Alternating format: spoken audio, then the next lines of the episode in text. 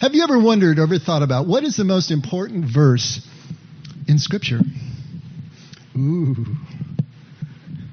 What would be the most important verse in Scripture? Now, obviously, it's impossible to say, right?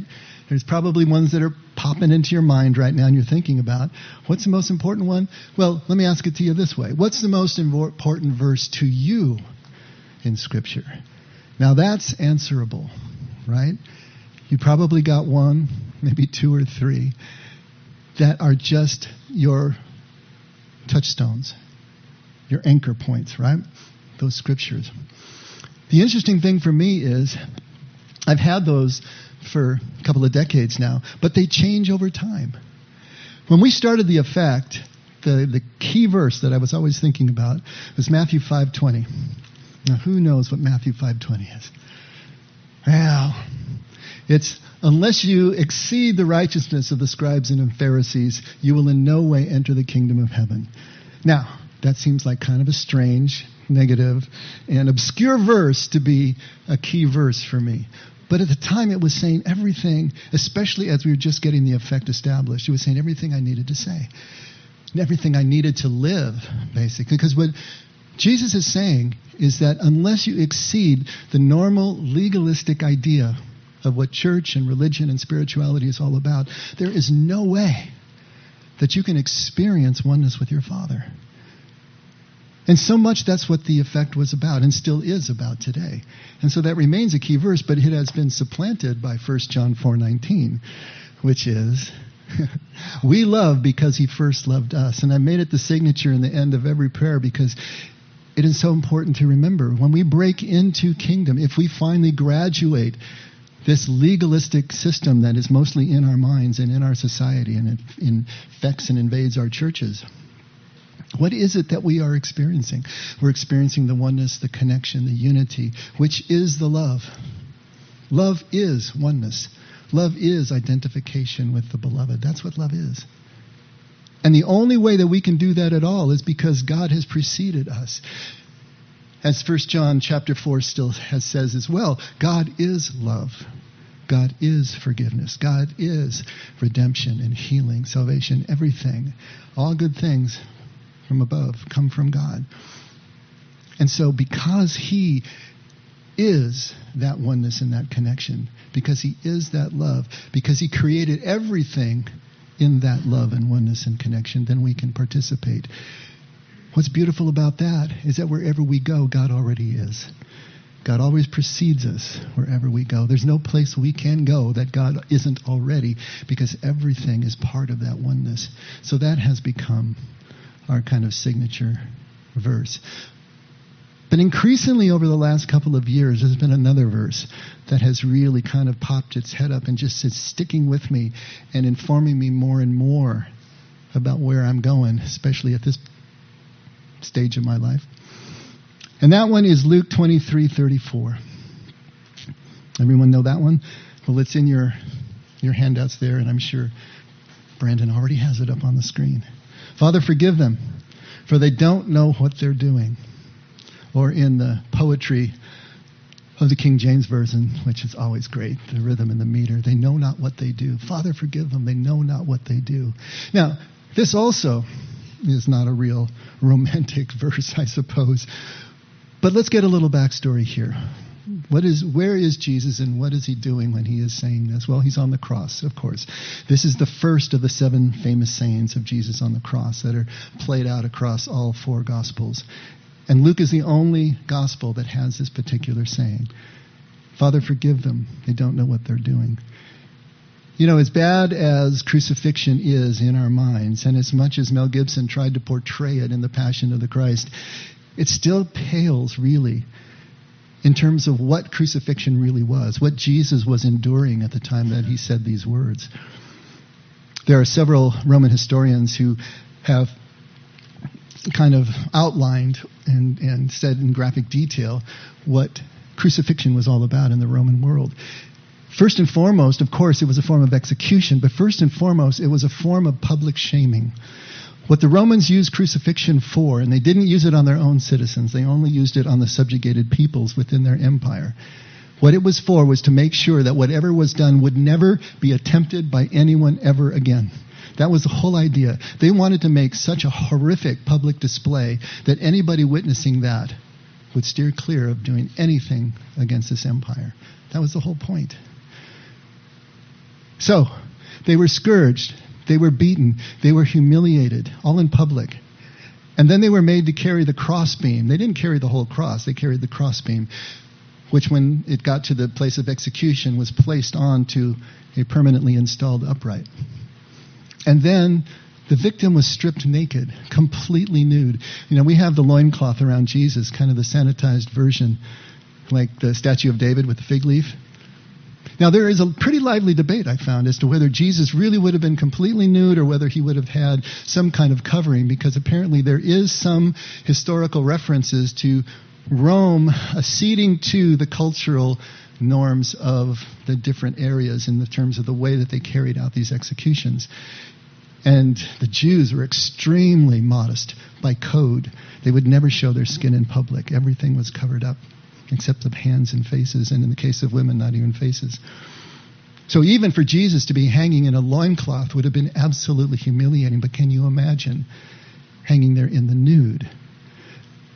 And death by crucifixion is death by asphyxiation, not by the wounds that you receive because you can't breathe when you're hanging from your arms and leaning forward. You cannot exhale. There's no way to do that. And so you have to pull yourself back. And when you run out of strength to pull yourself back so you can breathe, you're done. But that can take days, especially if they put a footrest under your feet so you had more traction, a way to push up. They're Hanging there for days with the people going by, with the jeering and the insults and the spit and everything that would happen to these poor people in this situation. And then after you died, they didn't take you down. They just left you up there for the corpse to rot, to be picked at by birds and, and other carrion eaters. And of course, for a Jew, you have to understand how absolutely abominating this is. That's a word I just made up abominating. It was an abomination. Jews immediately went into the tomb you know, even before the sunset of that day, that's where was that mad scramble to get Jesus into the tomb because he was taken down. But this was crucifixion. So imagine Jesus in the midst of that, hanging there now, being laughed at, jeered at, spat upon. And the first thing that he says is, Father, forgive them. They don't know what they're doing. That kind of thought process, that type of just complete disregard for self is incredible. It's incredible when we really stop to think about it. So many of these verses go right past us. But to really stop and think about what Jesus is doing here, it's absolutely incredible. And this is so meaningful to me now at this point. Why is that? Well, first of all, nothing focuses the mind like a deadline right? A deadline focuses you. And so the last words that somebody says as they're dying are really focused. We tend to lean in. We want to hear them. You've all heard my story of, of Lou, friend that Marion and I had in a previous church. And when we went to visit him, and we were all, three of us, aware that this was probably the last time that we would speak. So as we were saying our goodbyes, and he grabbed our hands, and he looked into our eyes with intensity, we were paying attention. And he said, Love each other. Just love each other. And he waited a beat and kid around a little bit because that's who he was. Last words a deadline, focusing those words. That's the time to pay attention. What are we paying attention to here with Jesus, with his last words? And the main thing is vulnerability, isn't it? It's absolute vulnerability. His willingness to remain undefended, open, compassionate, to a degree that is absolutely incredible under the circumstances that we're trying to review here, what we're understanding. I think there's an article that I found that I thought this, uh, this woman did a great job. And in case you're wondering, she is a Baptist pastor. So let it never be said that A Baptist pastor has not been quoted here at the effect. I just wanted to make that perfectly clear. Her name is Linda, and she writes And amidst the peals of laughter and the mocking and the jeering as he writhes in pain, Jesus, enemy of church and state, lifts his eyes to the heaven and offers up a prayer. Father, forgive them. They don't know what they're doing. Seriously? From where does a thought like that even emanate?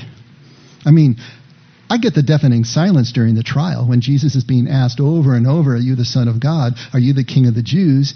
And we, as the readers, want more than anything for Jesus to stick up for himself. Say something, Jesus. Tell them who you are. Show them your power. Do a miracle. At least tell a parable. I get that Jesus voluntarily went to the cross rather than compromise what he stood for. I get that it had to happen. I get that the prophecies were fulfilled, and Jesus needed to show us just how far he would go to show his love for us. I get that we learn by example, that if we are truly followers of Christ, we should be willing to go that far ourselves, and all that. And I'm good with it. But now that he is on the cross, and things can't get worse for him, couldn't he show a hint of anger toward his attackers? I would take mild irritation at this point because those are responses I can relate to. I could understand if Jesus wanted to lash out at the people who were standing below him, playing games and gambling away his clothes in order to pass the time as they wait for him to die. I would feel okay if he called them a name or two, or even managed to spit on them. He could still be my Jesus and get away with that. It would certainly make me feel better about the way I act when people have hurt me. Even when I'm fighting for what I believe is right, even when I expect people to be angry with me for standing up for my beliefs, even when I'm intentional in my actions to challenge those in power, and I know that their only recourse is to lash out at me. But in the end, I seldom find it in me to pray for them.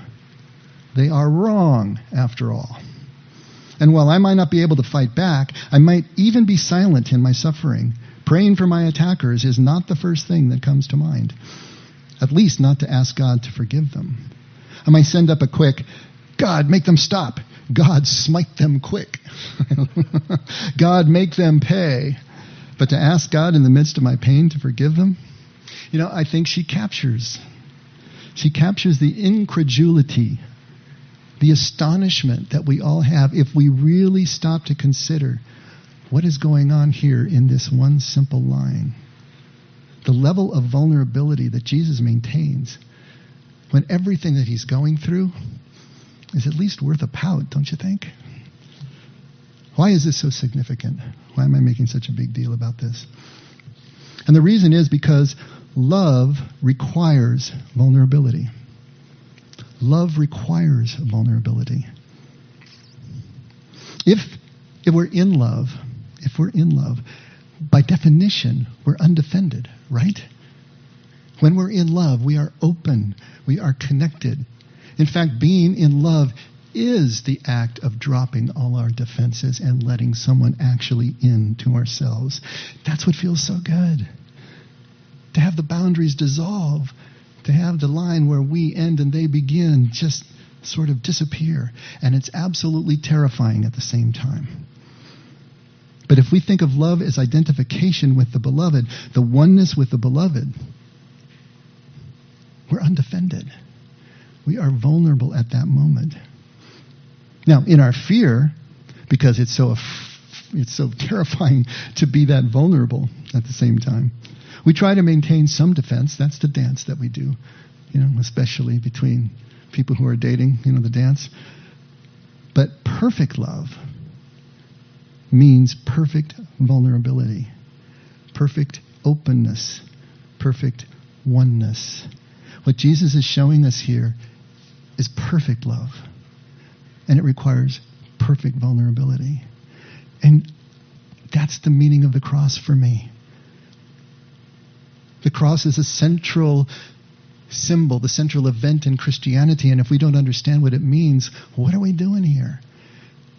If we still believe that the central meaning of the cross is to appease an angry God with a blood sacrifice, then how are we getting away from that legalistic mindset? How are we getting away from the quid pro quo and the zero sum game and all those things that keep us shelved off, not able to enter the kingdom because we're not exceeding the righteousness of the scribes or the Pharisees? The meaning of the cross is the display of absolute perfect love in human form. This is what perfect love looks like in human form. It is the proof that it is actually possible to have perfect love in human form. Now, I don't know if some of you are thinking this already, but someone will bring it up eventually. But Jesus is God, right? And so he plays by different rules than the rest of us. And that's what we have thought for so long that we don't put ourselves in the same human category with Jesus. And yet, that is not the message of the New Testament. It's not the message of the Gospels, and it's not the message of the epistles either. The message there is that Jesus was a human in every way like us without sin. But that doesn't mean that he didn't need to do the work in order to get to the point that he had the perfect vulnerability to be able to maintain into perfect love. And he tells us flat out we can do the things that he is doing, greater things than these. He is showing us what perfect love looks like in human form. That is our ideal. That is our goal. How many of us are actually going to get there in the span of our lives? That's another question. But it doesn't mean that we're not trying. It doesn't mean that we're not going for that. And understanding that vulnerability is the key. The willingness to be hurtable, to get hurt. This is why Jesus held the love of the enemy as the highest love. I can imagine that Jesus, especially at that moment, didn't really like his executioners, really didn't like the people who were jeering and spitting upon him and spitting in human in Jewish Hebrew culture. That was the most horrible insult that you could imagine. I don't think he liked them, but he loved them by staying vulnerable, by staying open, by staying compassionate toward their situation toward, toward their stage of development that they were displaying at that moment. Now, how did he do this? Think about it. There are two parts to this prayer, right? The first part is forgive them, Father. Now, to pray for the well being of a perpetrator, especially someone who is doing something to you at the moment, requires that you've already forgiven them in yourself, in your own heart. The outward prayer, just like any sacrament, we talk about it all the time. A sacrament is the outward expression of an inward transformation. The prayer is the same way. If we're going to pray for the well being, for the forgiveness of the people who are perpetrating upon us, it's because there has already been an inward transformation in ourselves. We have already felt the forgiveness. We found and maintain a human connection in them.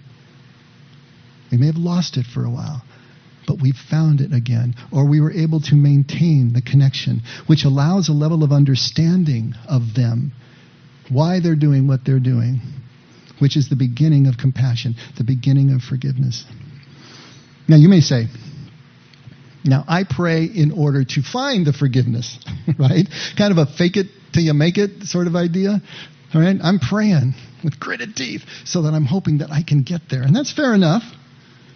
But I think in this situation, Jesus is showing such a deep level of understanding of the human condition, of the condition and the stage of these people, and the compassion for that condition. And that's all manifested in the second part of the prayer that they don't know what they're doing. He knows that these people are incapable of anything more than they're doing right now. He knows that they believe that they are doing the right thing that they are justified in what they are doing because that's what they have been taught. He spent his years of ministry trying to unteach that, to help his followers to unlearn that, but he realizes these people have not. In their culture, they're doing what is right, they're doing what is justified. They don't know what they're doing is in any way wrong. These two parts of the prayer work together. Jesus knew what he was doing.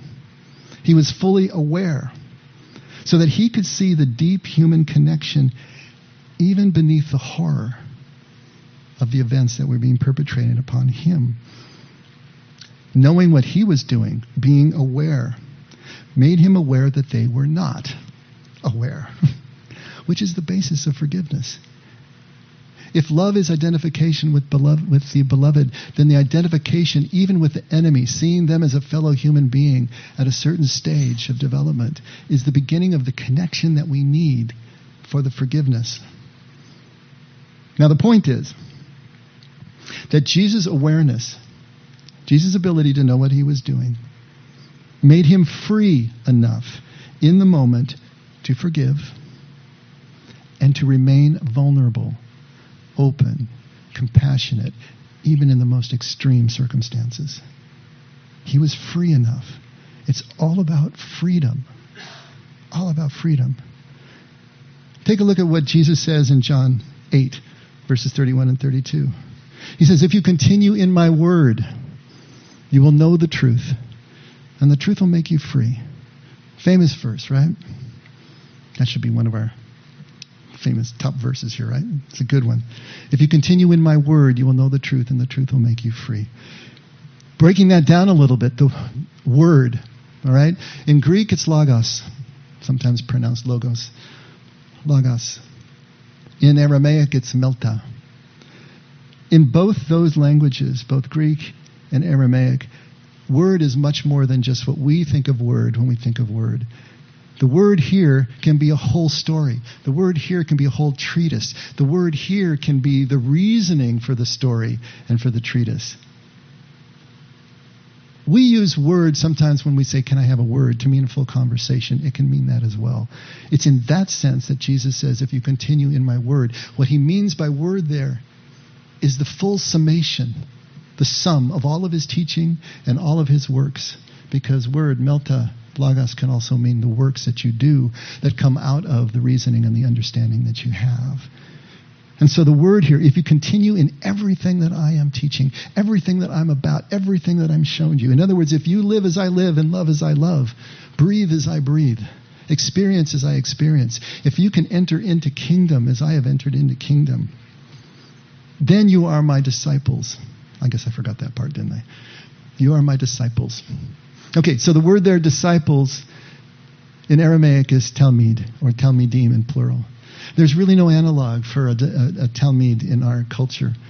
A talmid is someone who literally lets go of all of his or her identity in favor of the master, who does everything, follows them, eats with them, sleeps with them, does everything with them in order to imprint the master on themselves, to lose their identity in favor of the master's identity. Where do we see that in our culture? We are so individually organized and, and, and, and motivated.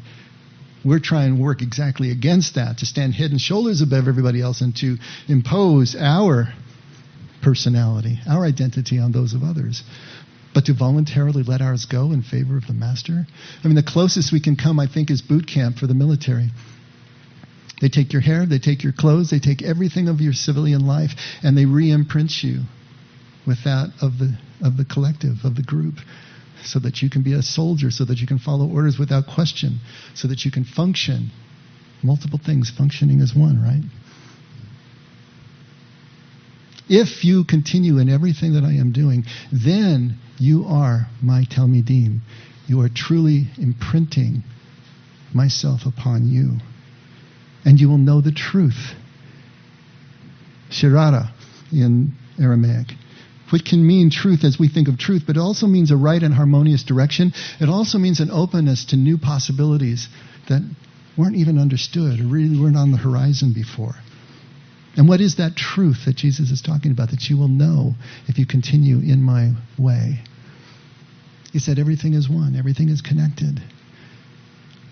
That all the diversity and all the differences and distinctions that we see and make and judge in this life, if you just go down a little deeper, you find that they all connect into one thing.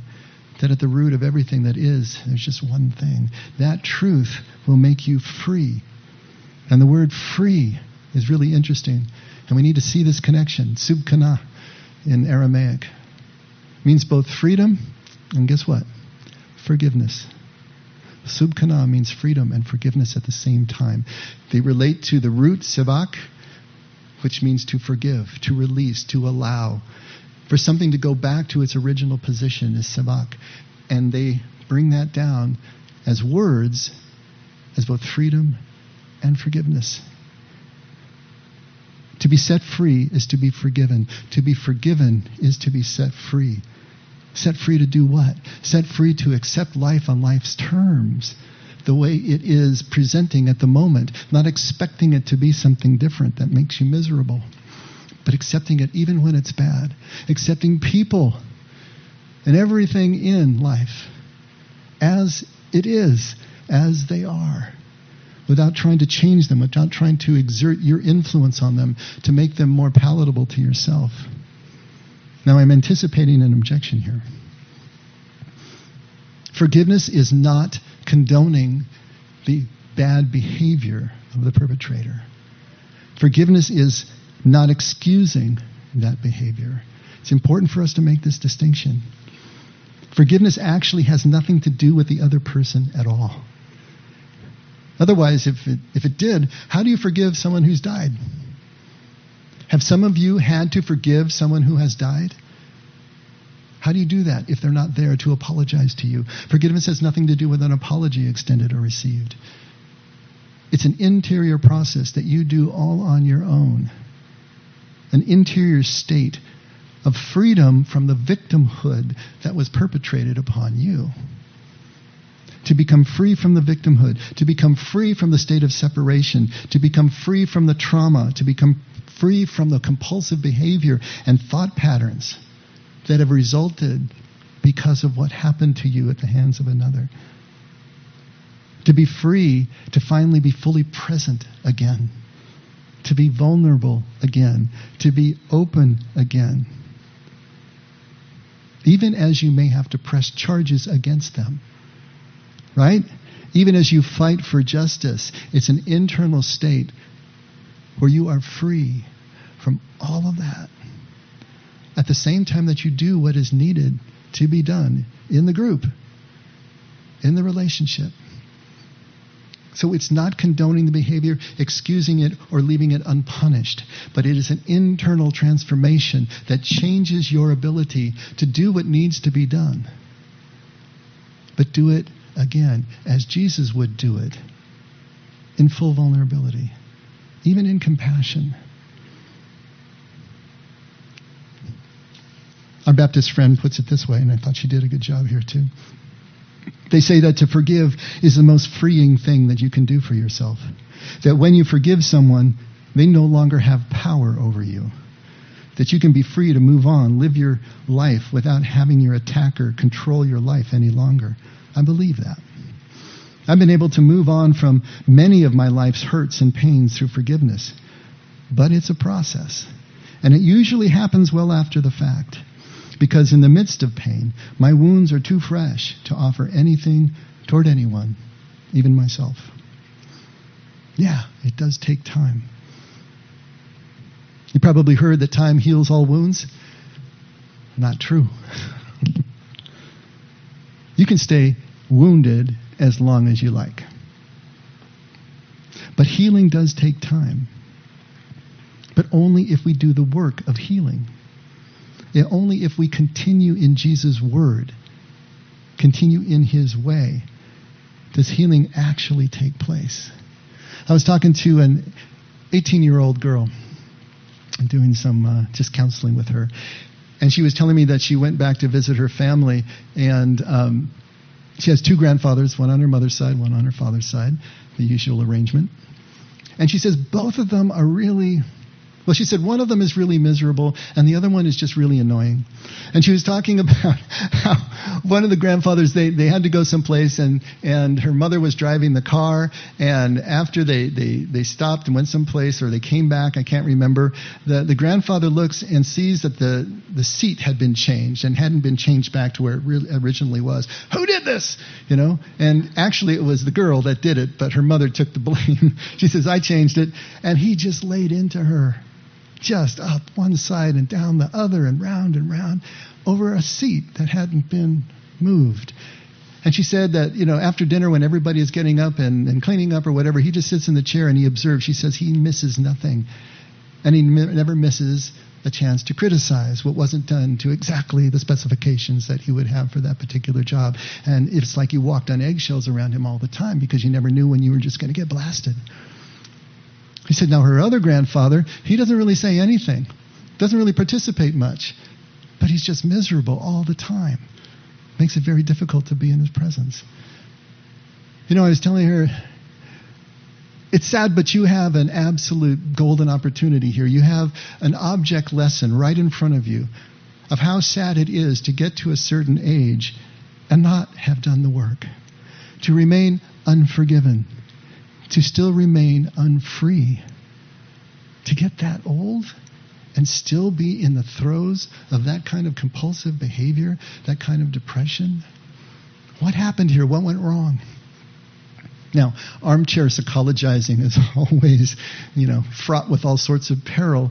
But I think what we can basically say is that both of these men, at the age that they are at, are living a life of unmet expectation. Their lives are not what they thought that they should be at this time. Either they didn't rise to the level of accomplishment, didn't make enough money, didn't marry the right person. Who knows what it could have been or is. But one of them reacts with angry and controlling behavior, and the other is just in passive despair. But these unmet expectations, the inability to accept life on life's terms and people as they are, to be free from all of that compulsive stuff. That's what it looks like when we don't do the work of healing, when we don't do the work of forgiveness, when we don't do the work of freedom. How do we do it? How do we do this work? We can't just decide we're going to be free. We can't just decide that we're going to forgive, you know, that we're just going to lay all this stuff down, will ourselves into this space. It doesn't work that way. It's a process. And that process has been outlined by me and so many others as the hero's journey, as a rite of passage, if we understand it, the full rite of passage of separation, transition, and reincorporation. This is the work this is the shape of the journey. To begin with, we get hurt. It goes all the way back to childhood. As soon as we get hurt, as soon as our needs are not met, as soon as we are traumatized, abused in any way, we start building our defenses because we don't want to feel that way again and we need to survive ultimately. And that's appropriate when you're in those kind of conditions, especially as a child who has no power whatsoever, always at the whim of the adults. What is a child supposed to do? Come up with some sort of defense, programs for happiness, programs for survival that create core beliefs, these unconscious beliefs and attitudes and thought patterns that are really driving the bus for us, and we don't even know it's happening. They're so deep under there. And they will continue to work on us. We will continue to work on them and through them until finally, maybe if the pain has to get high enough, there is a breakthrough and we finally admit that we need help. We admit that we're powerless over making these basic fundamental changes in our life because we can't get to them on our own. It's just like the first three steps of AA, right?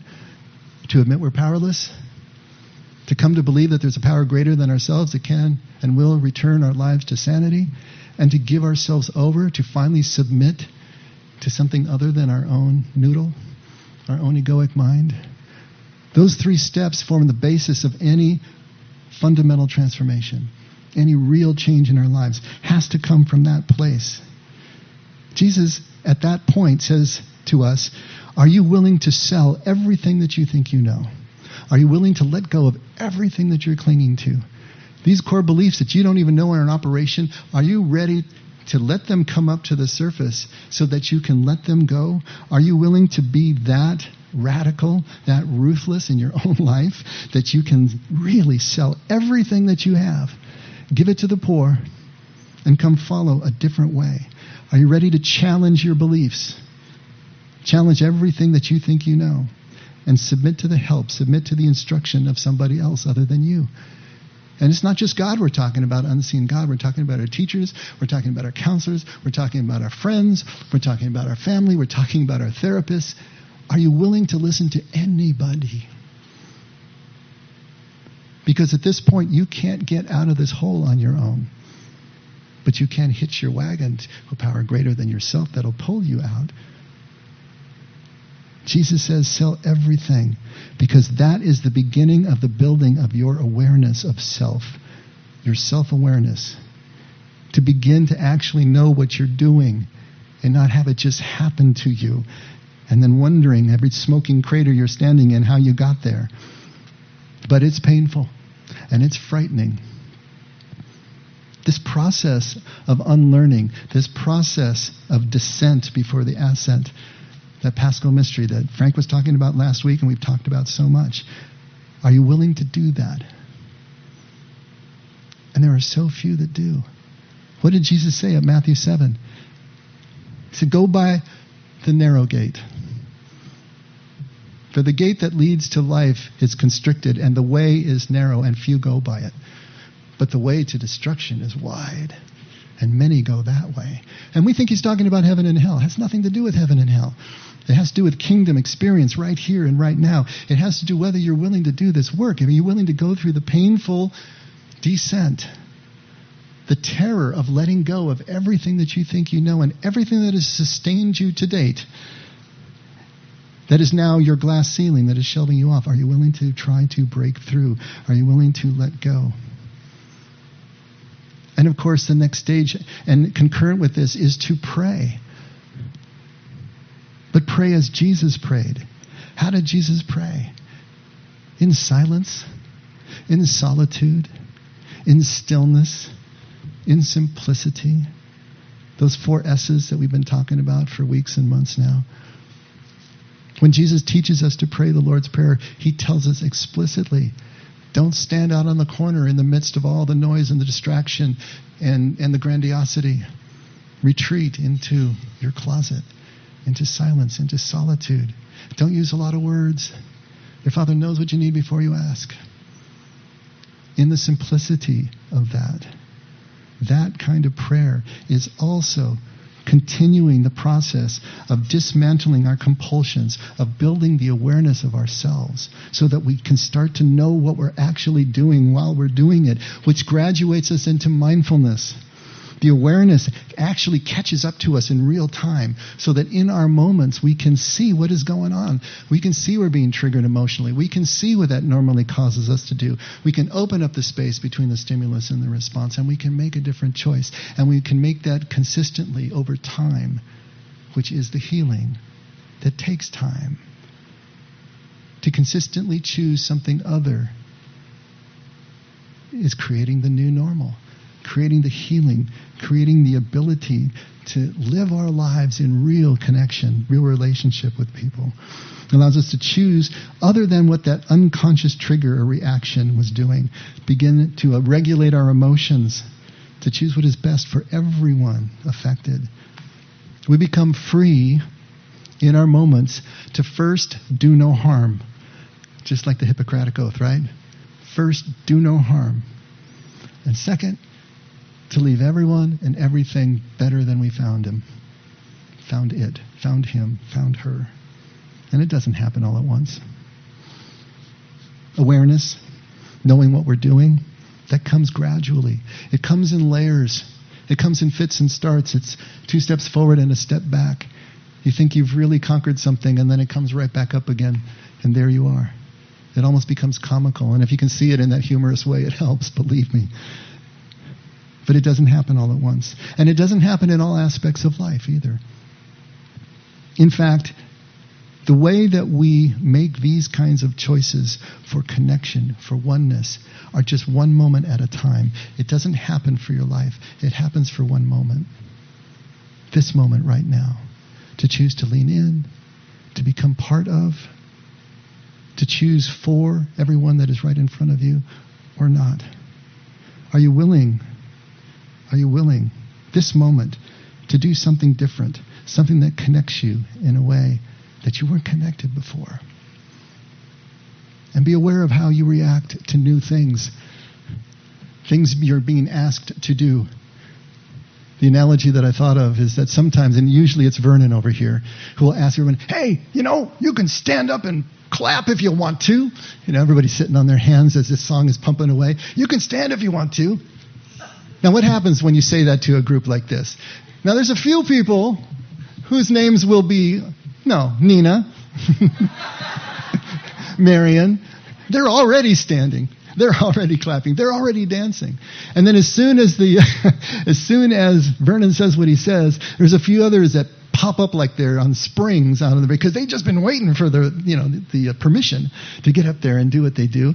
And then there's another group and they kind of look around, you know, they look at each other, they smile, and then okay, and they get up and they, and then there's another group that waits until the whole group is standing so they can kind of slide in and not be seen. And then there's a group that's going to sit no matter what. You're not going to get them to stand, you know. Now, look, there is nothing wrong with sitting during worship, okay? And I know some of you like to sit and close your eyes and go into a meditative stance. That's not what I'm talking about here. But what I am talking about is kind of like a sower in the seeds kind of thing, where Jesus throws all the seeds out and it hits all the different soils. And this is it. What kind of soil are you?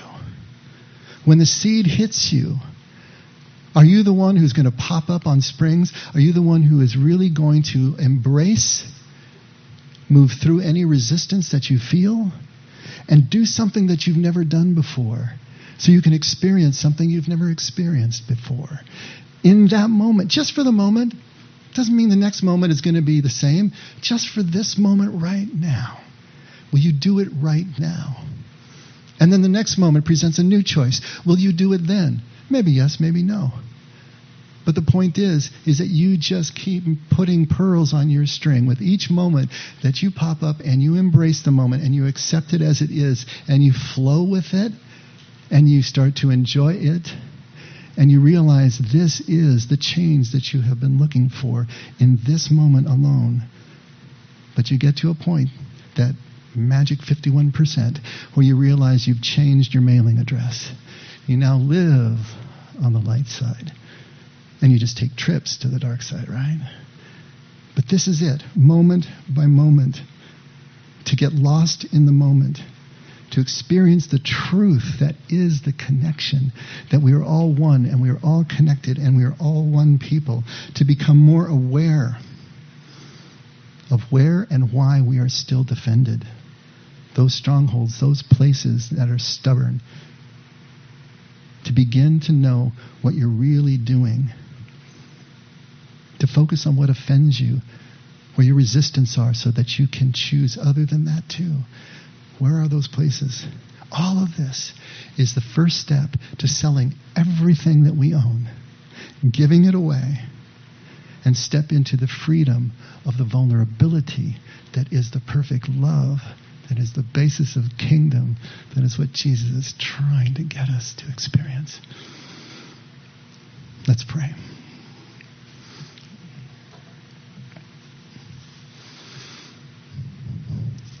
Father, you have showered everything upon us.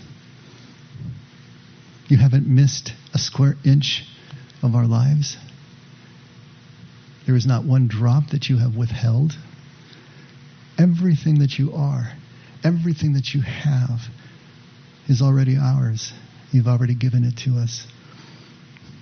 That is a truth that will make us free.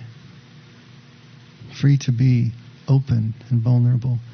Help us more and more to see you as you are, Lord, to let go of so many compacted beliefs that continue to take us in other directions, to keep us defended, to keep us walled off.